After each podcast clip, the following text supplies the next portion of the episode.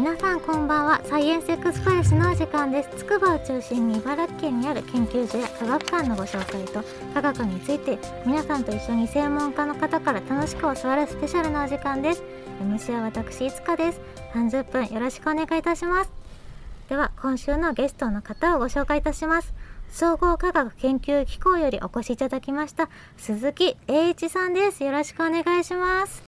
よろしくお願いします。よろしくお願いします半導体その中身のお話電子プラスマイナスっていう話してましたけれど、えその材料としてはシリコン。まシリコンは一つのトランジ、えーっと半導体ですね。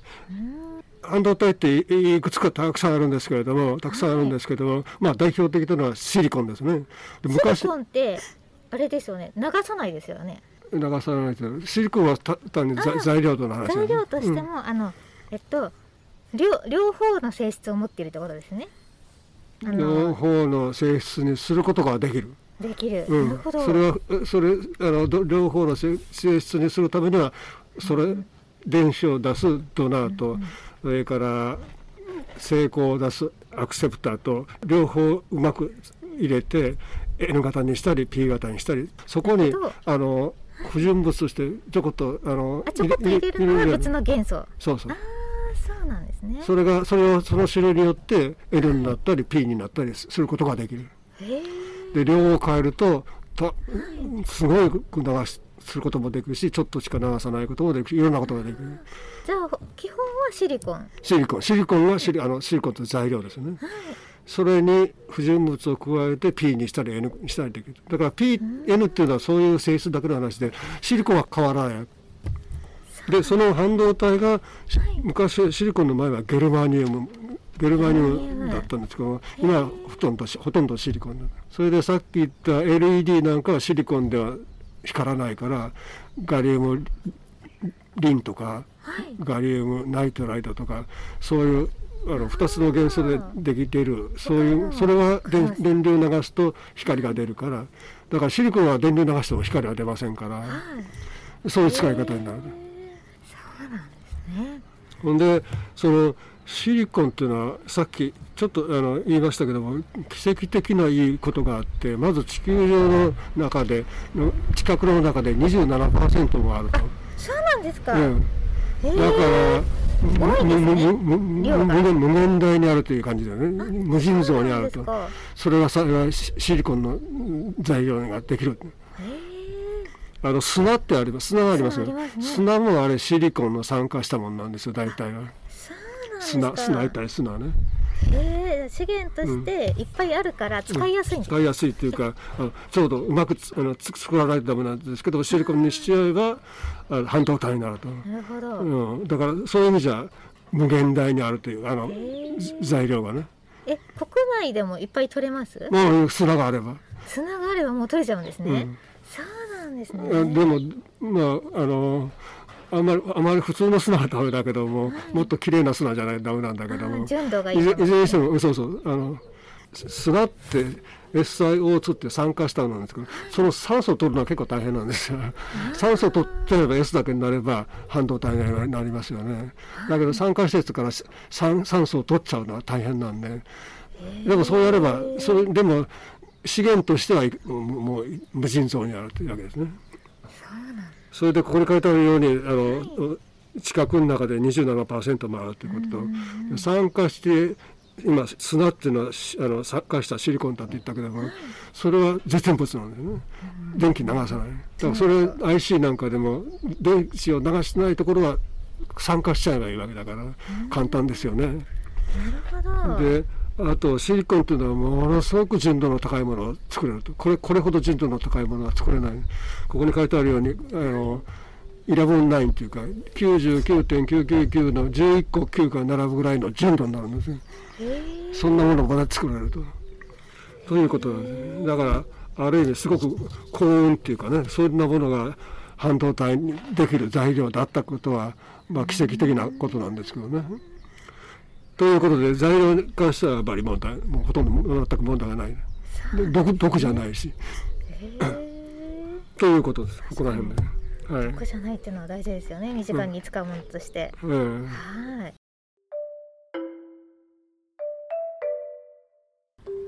では今まで鈴木さんが半導体どのような研究をされてきたのか？あそうですか。はい。わかりました。えっ、とね半導体やりだしたのはあの大学院の修士に入ったかからなんですけどもで修士課程修士の時はですねあのさっき MOSFET ってえートランジスタありましたよね。トランジスタにこう電子がね変なところに入っちゃうと。例えばゲートのところに電子が入っちゃうとトランジスタの性能が変わっちゃうんですよそれは困りますよね。そそそれをそういう研究したんですけどね。そそうするとゲートのとこにあのここに電子が捕まっちゃって止まっちゃうとこいつが影響してチャンネルのここが変わってしまうのね。それはあの非常にまずいと。ない方がいいじゃあなんでそんなトラップって言うんですけどそういうものができるかとかそういう話そういうことを研究したんですね当時はえー半導体は結構もう出回り始めてたんですか、出回り始めるというかそういう問題があったと。だから、うん。で抱えててだから使っている間にね、うん。あの電子がそこに入っちゃうとと特性が変わっちゃうからダメですよね。あでそれをなんとかしないといけないということで非常に大きなテーマだったんですけどーね。へでもそれはそうなんですけどほんで今はそういうことはないように作れるんですけども逆に言うとそのそういうゲートのところに電子を貯めることもうまく貯めてやればこれはメモリーに使えるんですよ。メモリーに。ということをねあのこの時修士の時にそれは気が付いててねこれメモリーに使えるんじゃないって話をあの言ってたことがあるん記ですけど。憶させることができるって記憶記憶です記憶。半導体で。へえ。え。それって結構すごい発見になったんじゃないですか？えすごい発見でいやそうですよね修士の学生のくせに特許も出したんだけど すごいえそれは特許通ったんですか？だだからあのものにはならなかったけどえ、ねもったいないですね。でも、うんうんすごい発見ですよね。へえ。はい。それでそれで、それで博士。ええその後はあさっき伝送圏に入ったと言いましたですよねあ、は博士課程は行かずに、伝送研入ってから、はいやそのその今の話はい。電子が捕まってあのへ邪魔をすると変なことをするっていうのは修士課程の話で、ね、でそこを出て電素圏に入りましたよね。でそれは半導体研究室半導体デバイス研究室だったから、そこでやったのはメモリーなんですよ。そこでメモリーを。そこでメモリーやってね。はい。これはまさにあのこうソースがここの部分ここの部分にそこに貯めておくと貯めてやるとメモリーになると。電子を入れてやる出してやるっていうようなことをやってメモリーになるんですね。でそういう研究をあの始めましたさ酸素圏、えー、電素圏に入ってからですねね。でそれは実際にはこの M MNOS って書いてあるから、はいあの O っていうのは酸化膜だけど N っていうのは窒化膜で、ね、ナイトライト窒化膜なんですけどこいつがあー O の上に窒化膜があってこれがゲートですねゲ酸メタルですねメタルがあって窒化膜をつけてやるとこのここの窒化膜が結構ねいいあのトラップがたくさんあるんですよ酸酸化膜はあんまりないんだけどもだからここに入れてやればメモリができるってはい。システムの使い方なんですね。ええ。それはメモリーなんででこれはだから一回入れてやると、あ。るいはそのまま止まっててメモリーなんですね。で変えるた時には逆にしてればこれを追い出せばメモリー消せるわけですよね。だからそういうメモリーね。これはだから電電源切ってもいいんですよね。そういうメモリーが MNOS メモリーになって。でさらにこいつをもう少し性能をアップするためにはもう一つあのち窒化丸く俺に O ここまでが MNOS だけどここにもう一丁酸化膜をつけてやると特性はガソン力だったんです途中に O を挟むことによって、O をつけ加えるんですよね。だから O- ONO にするんですね。そうするとあの非常に精度が上がるっていうのが MNOS M MONOS って言って。へでこれは実はあのこれでドドクター論文書いてこれで博士号をもらったんですけども、ーそうですね。ね。へえ。いずれにしてもそのメモリ吹きやす性というか要するに電源切っても覚えているいわゆるそういうメモリー吹き合わせメモリーっていうんですけどもそれのうちの一つで MNOS というのを研究したということですね。で今はですね現在も現在もえあの MONS モノスモノスって言ってるんだけどモノスは現に今使われてるんですよ。これ非常に早い時の仕事なんですけどね。えー、半導体の中のその回路の一つとしてし主要回路みたいな回路っていうかメモリーですね。メモリーとして使われている。はい。なるほど。これこれも特許は出したんだけどもあのもうこれもうずいぶん前だからもうたん切れてるけれどもそうなんですね、でも今結構使われてるんですね。結構というかかかなり大々的に使われてる、へえ。ということですね。と覚えておきたいと思います。では半導体の現状と今後について伺いたいんですけれど、うん。にあのやはりあれですよね。日本の半導体って少し前にシェアなんか1位でしたよね、うんうん。もうそれが今だいぶ下がってきてしまってるんですよね、20%になってる。これはですねあの原因としてはいくつかあるんですけどもね、一つはあのえーっと日本がだんだんだんだん乗してきて日日米半導体摩擦っていうのがあってアメリカから文句言われてるんだよガーガーガーガ。ー。こんなのもともとお前のとこやったのじゃないのにこんなに作って俺のとこどうすんだっていう話でね。そういう半導体摩擦があって。それそれであの日本のその産業界が萎縮しちゃったんですよ。ちょっと縮んじゃったっていうかね。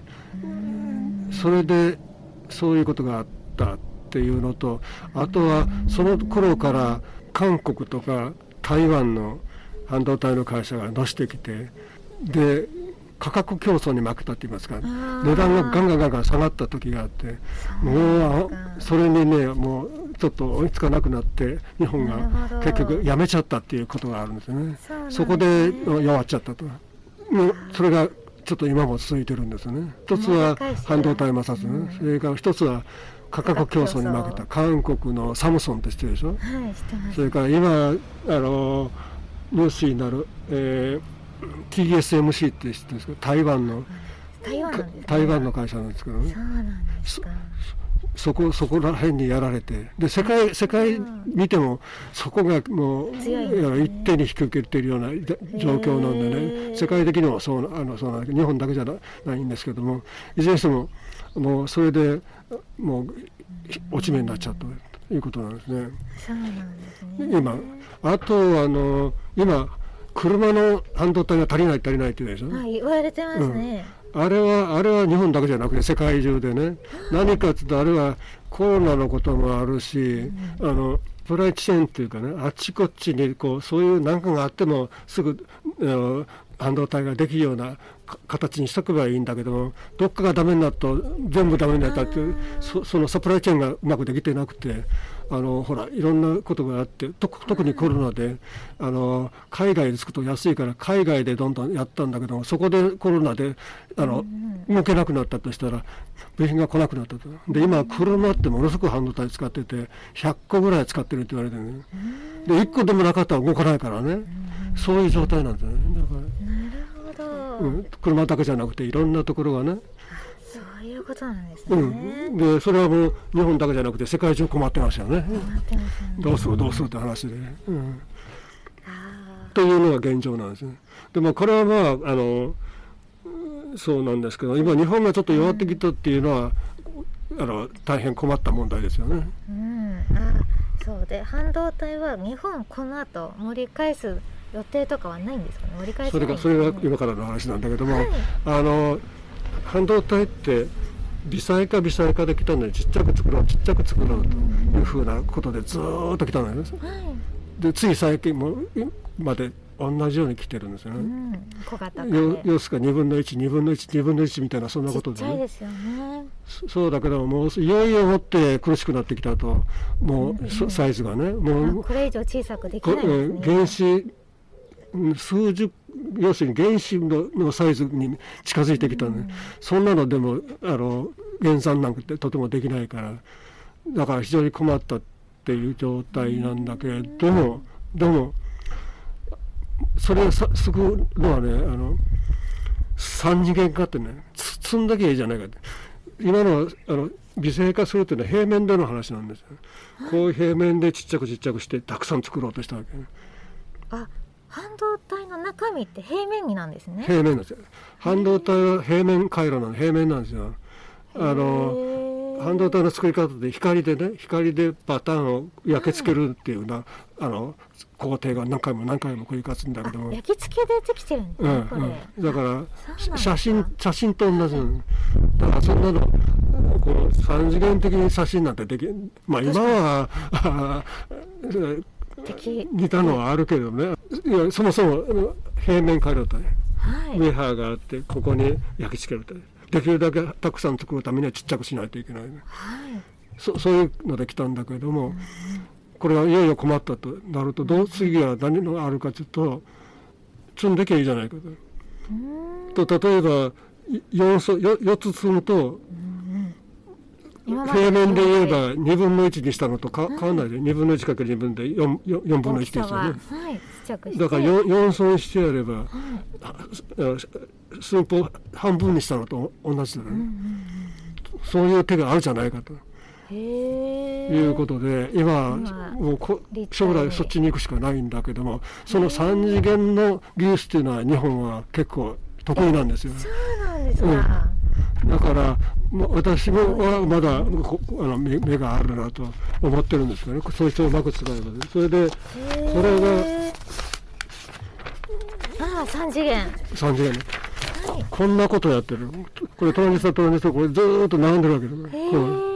これ今なんと160 120 162層トランジスタ積んだ積んであるんですね東芝のメモリと東芝のメモリこれフラッシュって言ったようなさっき言ったこれ東芝のフラッシュってメモリってモロスです。ぼ私がやってたああのあのあのトランジスタですね。それでこれが音があってあとあとコンタクトは全部取らないといかんからこんな風になるわけだけど。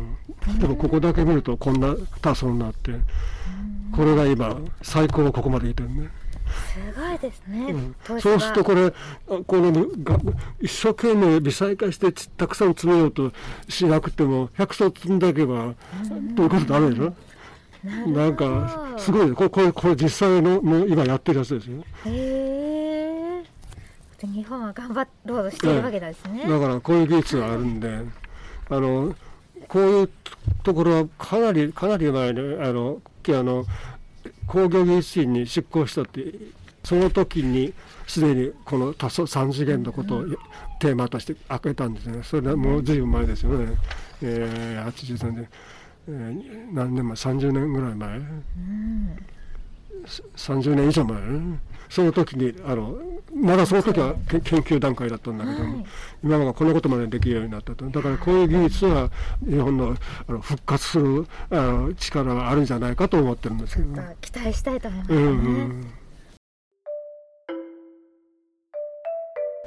では続いて現在のご職業に就かれたまでの経緯をお伺いしたいです。まず子供の頃の夢とかどういった子供時代だったかとかよろしいですかこれこの辺ちょっと簡単にいきますけどあのですねその頃ですからあのゲームもないしタブレットもないわけですね。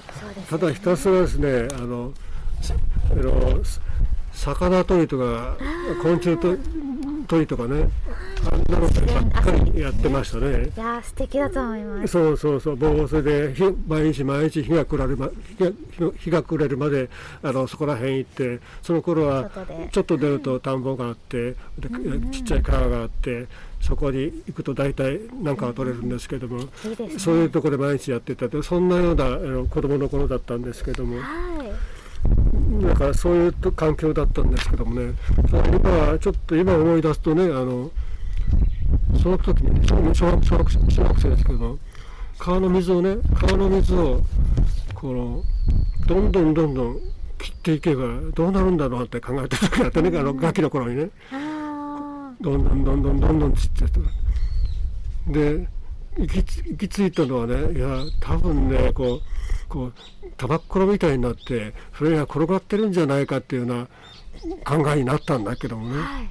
それってでも原子モデルなんですよ実は、そういうことですよね。ねそんなことをその時はそそのこと分かんないで後で分かったんだけどああの時あんなこと考えてたけど近いじゃないと思ったらそういうことはあるんですけどね。理系的いやいやだいやだからそそんなような、えー子供だったんですね。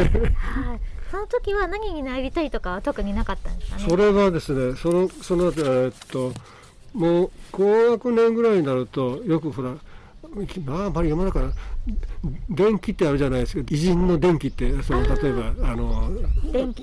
電気。あああいうのを割と読んでてあの例えば野口英世ってありますよね、はい。あああいう電気本がたくさんあってね、はい。で野口英世なんかの本読むとああこんな人になりたいなとかね。あ あとほら。例えばキュリー夫人のあの、あれを電気を読んであすごいねこの人ってノーベル賞2つももらってるとかね、じゃあその頃は単純だからね。いやこうなれたらいいかなって。そんなことはもうもうもうたくさんだけどね。たんびにたんびに思ったような感じがしますね。ですね。で中学ぐらいになるともう少しあのいろんなことをやることにできて例えば顕微鏡を買ってもらったりね。あとビーカーとか試験管とかあんなのを買ってきてななんかいろいろ自分でやったりとかいうようなことをやってましたけどもね。それから今中学の時だな。あの火薬火薬を作ったりね。釣り屋行くとね材料が変えたんですよ。硝石っていうんですけどね。硝石と炭素あの黒鉛と硫黄かなんかを混ぜてやるとそれで混ぜるだけでやるとこう火花がビャーッとできるんですよね。危ないそのうちにね中止されましたからね。じ事故があってね。そうですでこで薬屋に行っても量を気をつけないとですよね。あの売ってくれなくなったんですけどね。いずれにしてもそんなことあって喜んでたりしてたんだけどね。へあと高校ではあの電気部に入って、あのその頃ラジオを作り作るとかね。ラジオといってもし真空管ですね。ーはい。サンキュースーパーとかであのあのあるんですけどね。そそんなそういう店がいっぱいあったんですよ。あのちょっと街中行くと真空管とかでも買えたしね。そんなもんであのやったようなことがありましたですね。電。気部があったのが素敵ですね。うん。まあそんなことでまあそういうことから見るとやっぱり、うんうんやっぱりまあ理系だったのかなと思いますけどね。で電気のはい道が感じますね、うん、ここそれでがあの進路希望ですけどもね進路希望別にあの文系毛嫌いしてたわけじゃないんだけれどもあのしかも高校はね高校があのいわゆる進学校であの男子が圧倒的に多いんですよ男子がね。そうするとどういうことが起こるかというと大体のクラス、まあ、その頃クラスが多いから10クラスぐらいあったんだけどあもっとあったか15クラスぐらいあったんだけど1学年でね。それで男子クラスとかできちゃうわけですよ。すよ女ね女子をなちょっとずつあのやるようにな女子はある程度固めてやってあと残りは男子クラス。でで私は高2と高3が男子クラスだったんですよ、ね。でまあそういう影響もあるかも。ね男同士だとさそのそういう話になるでしょ大体。理系のそうそうそうそう、はいそんなことがありましたね。だからここにちょっとだけ、へー。あのあるんだけどもああの文系っていうか私日本史結構好きだったんです日本史ね。歴史をね。あの奈良時代とかもっと昔話ねでそういうのはねあの授業ではもうあの途中で落ちまってじ時間数がないもんだからここまでとか言ってね。だからあの文系の人にノート借りたりしてそんなことをやりやりましたから、ね、要するにもう進まないわけですよ。じ授業数が足りないから。あその分理系の授業になったもんだから。ねということですね。それで、うん、それで大学に入る時はどうしそれもやっぱり誰しもか悩むんだけども、まああの理理学部と工学部といえばどっちにするかっていうのはあったけどもまあその実際に工学部の電子工学科に入ったんだけどもその時に電子工学科っていうのはその頃できたんですよ。それまでは電気電気学科だったね電気だ。でいわゆるイレクトロニクスっていうのがうんこうガッとなったなった頃にできたんで。あじゃあじゃあこれ多分これじゃと思ってエレクトロニクスに行ったんですからね。まあまあまあ間違ってなくてもう今から50年経っても例えば半導体なんて今でもすごいですね、うん、まあそういう経緯がありましたね。だからなんとなくそういうのに流れに乗っちゃったというかそんな感じですね。そうなんですねまあ大学ではいろいろ面白いことあるんだけどまあそれは別としていわゆる70年安保ってあってあの大学紛争の真っ盛りだったんですけどね。大学紛争。うん多分話には聞いたことあるかもしれないけど、うん、それであの大学であのその頃は就職が、あの売り手市場で、まあ、4倍ぐらい求人があったとか言って多分苦労されて自分の好きなところに入れた子だったんですけども、私はさっき言ったように大学に行こうとしたから大体3分の1ぐらいは大学院に行ったと思いますけどね。多いですね。そうですねまあ。ということで。もう世の中には半導体というものが存在していてでこれから半導体の波が来そうだっていう雰囲気があったんですそそこまでまだ言ってなかったかもしれないけどね半導体自体がね。いやでも急急激にあれですけれども、あのいやでももちろんなないわけじゃないです。ないわけじゃないけれども今言った微細化って話とはまだ程遠くてまだでっかくてねあの性能が悪くてっていうような感じだけども。で大学院でその何ですかトラップじゃないですよ何何ですかその、うん、それを研究トラップで、えー、電子がどっかに捕まっちゃうようなものが困ると言ってやってたんだけども、うまく使えばメモリーに使えるっていうそういうことに結びついてたわけですね。はい、でその研究をやってきましたよっていうので伝送研でさらにそのメモリーの研究を進め、そうですね。そのメモリーの研究は伝送研で元からあったプロジェクトなんですかね。それともあのさ同じものは違うものであのああそういう流れがあったんだけども、はい、あの MNO スというのは私が初めてかもしれない。えマオスって MAOS マオスっていうのもあったね。そんなのもあるんだ。まあいろいろあるんだけど要するにあの材料変えればできそうでしょ？だから、でもよよかったのがナイトライトなんだけどもアルミナっていうかあのアルミアルミニウムの酸化物でもあったんだけどもあの MA の質がいまだに残ってるから良かったんでしょうね特性がね。